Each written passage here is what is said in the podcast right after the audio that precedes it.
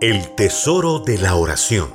25. Venga tu reino. La oración del Padre nuestro. Y les dijo, cuando oréis decid, Padre nuestro que estás en los cielos, santificado sea tu nombre, venga tu reino. Lucas 11, 1 y 2. A través de la oración del Padre nuestro, el Señor Jesucristo dejó establecida no una fórmula, sino un tesoro de principios espirituales que deben estar presentes en toda comunicación que queramos tener con nuestro Padre Celestial. Habiendo entrado a la presencia de Dios por la puerta de la gratitud y de la alabanza, santificando su nombre, en nuestra experiencia de oración también debemos aprender a pedir, venga tu reino. Reino significa reinar o gobernar. También se refiere al campo o ámbito donde se reina o gobierna. En el jardín del Edén, cuando Adán el hombre y la mujer eligieron desobedecer a Dios, ellos, influenciados por la serpiente, establecieron su propio yo en el trono del corazón. Esto dio inicio al reino de la carne dentro del hombre, quien desde entonces pretende ser un Dios. A causa de esto, todos nosotros nacemos y crecemos creyéndonos ser señores, amos y dueños de todo en nuestra vida, y aún en la vida de los demás. Sin Jesucristo en el corazón, el reino corrupto de nuestra carne gobernará nuestros pensamientos, sentimientos y acciones a través de su orgullosa voluntad de revelación, de redención y de satisfacción. El reino de Dios se refiere a algo más que a la salvación inicial, porque acá encontramos al Señor Jesucristo enseñando a creyentes salvos a orar. Venga tu reino.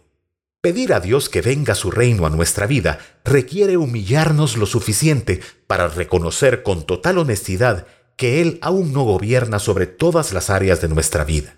Existen áreas sobre las cuales nosotros aún gobernamos. La prueba de esto es el enojo que sentimos cuando las cosas no salen como nuestro yo quiere que salga.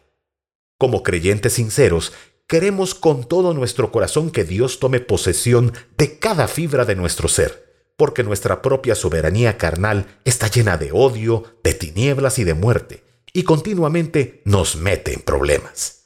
Queremos desesperadamente su gobierno, su soberanía, su arca en nuestra vida. Queremos que Él sojuzgue la tierra de nuestro corazón carnal, venciendo a los enemigos que aún se hallan presentes en ella.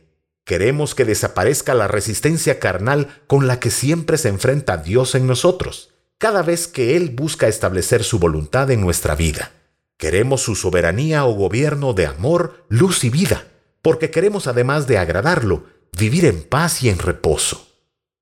Es imposible hacer la voluntad de Dios en la tierra, en nuestra propia tierra personal, si no le hemos permitido establecer su reino en nosotros, esto es, su gobierno sobre cada área de nuestra vida. Con cuánta urgencia debemos orar, venga tu reino. Para tener una relación de esposa con Jesucristo, necesitamos hacerlo a Él, ser cabeza de todo aspecto de nuestra vida. Cuando empecemos a pedirle que establezca su reino en nosotros, comenzaremos a darnos cuenta de cuán arraigado está en nuestra carne el deseo de gobernar a nuestro antojo y cuán repulsiva es para nuestra mente carnal la noción de ponernos bajo una soberanía distinta a la nuestra.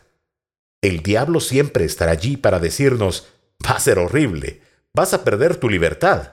Oh no, nuestra carne es un tirano inmisericorde que únicamente nos mete en problemas. El gobierno de Jesucristo es uno lleno de paz, de amor y de vida.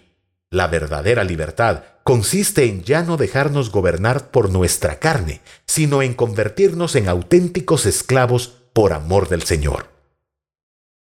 Para establecer su reino en nosotros, él primero tiene que destruir los reinos carnales que tenemos dentro.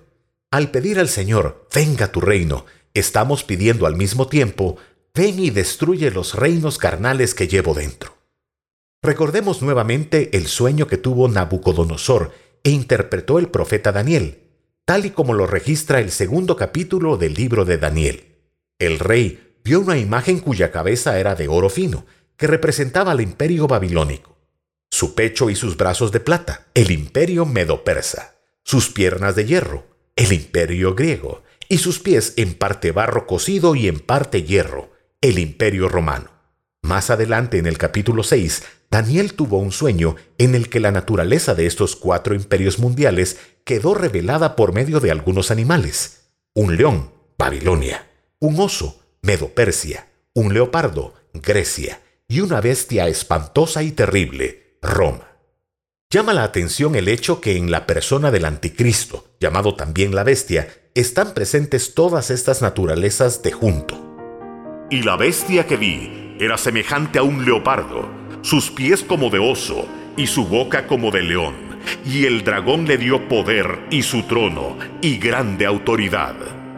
Apocalipsis 13:2 ya hemos mencionado que esta es también la naturaleza cuádruple del imperio o reino de la carne, que está presente en todos nosotros. Nuestra carne es como un león autoritario que siempre quiere mandar en todo y sobre todos.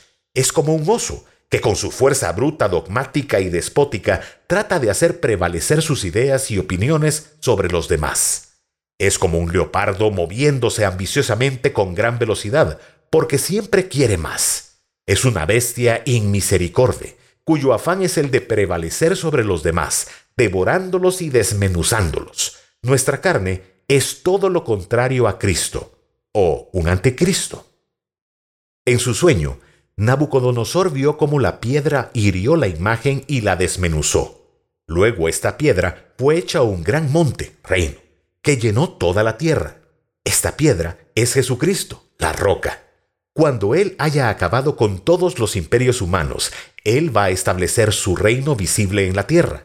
Igualmente, cuando Él acabe con el dominio que ejerce el imperio de la carne dentro de nosotros, su reino se establecerá en nosotros y su paz inundará cada fibra de nuestro ser. El Señor Jesucristo, un día cada vez más próximo, va a establecer su reino de paz visible y literal sobre esta tierra. En conformidad con la profecía bíblica, esto ocurrirá después que se haya peleado la batalla final contra el anticristo y sus ejércitos, conocida como la batalla de Armagedón. Dicha batalla se peleará en el valle de los montes de Megiddo, de allí Armagedón, o el valle de Jezreel. Jezreel, a lo largo de la historia, ha sido un lugar estratégico donde se han peleado muchas batallas. Se le ha llamado el campo de batalla de Palestina. En él han acampado ejércitos tan diversos como el asirio, bajo el rey Arfaxad, el ejército de Napoleón Bonaparte en su marcha de Egipto a Siria, ejércitos de sarracenos, cruzados, franceses, egipcios, persas, drusos, turcos y árabes.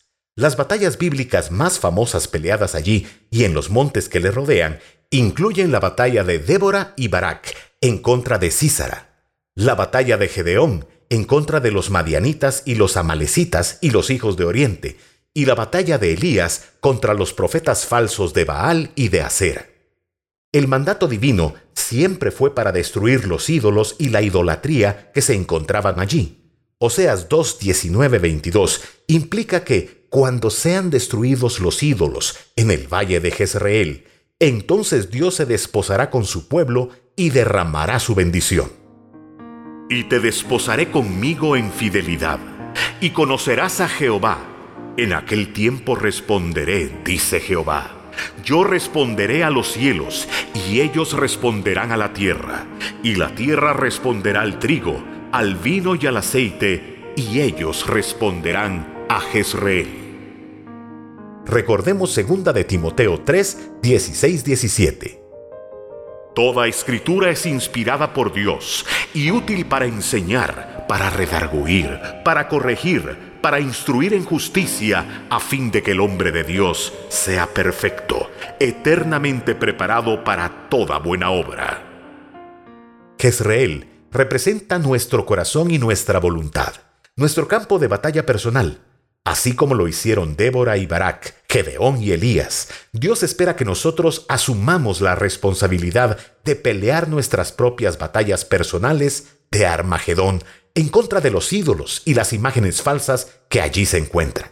Cuando nuestro valle de Jezreel esté libre de ídolos, el Señor Jesucristo se casará con nosotros y establecerá su reino de paz en nuestro corazón. Cuando Jesucristo venga visiblemente a la tierra por segunda vez, él vendrá acompañado de su esposa. Únicamente la esposa del Cordero sabrá pelear esta batalla en contra del máximo Dios falso que se habrá levantado en la tierra, la persona del anticristo, puesto que ella fue fiel en pelear sus propias batallas para librar su corazón de ídolos.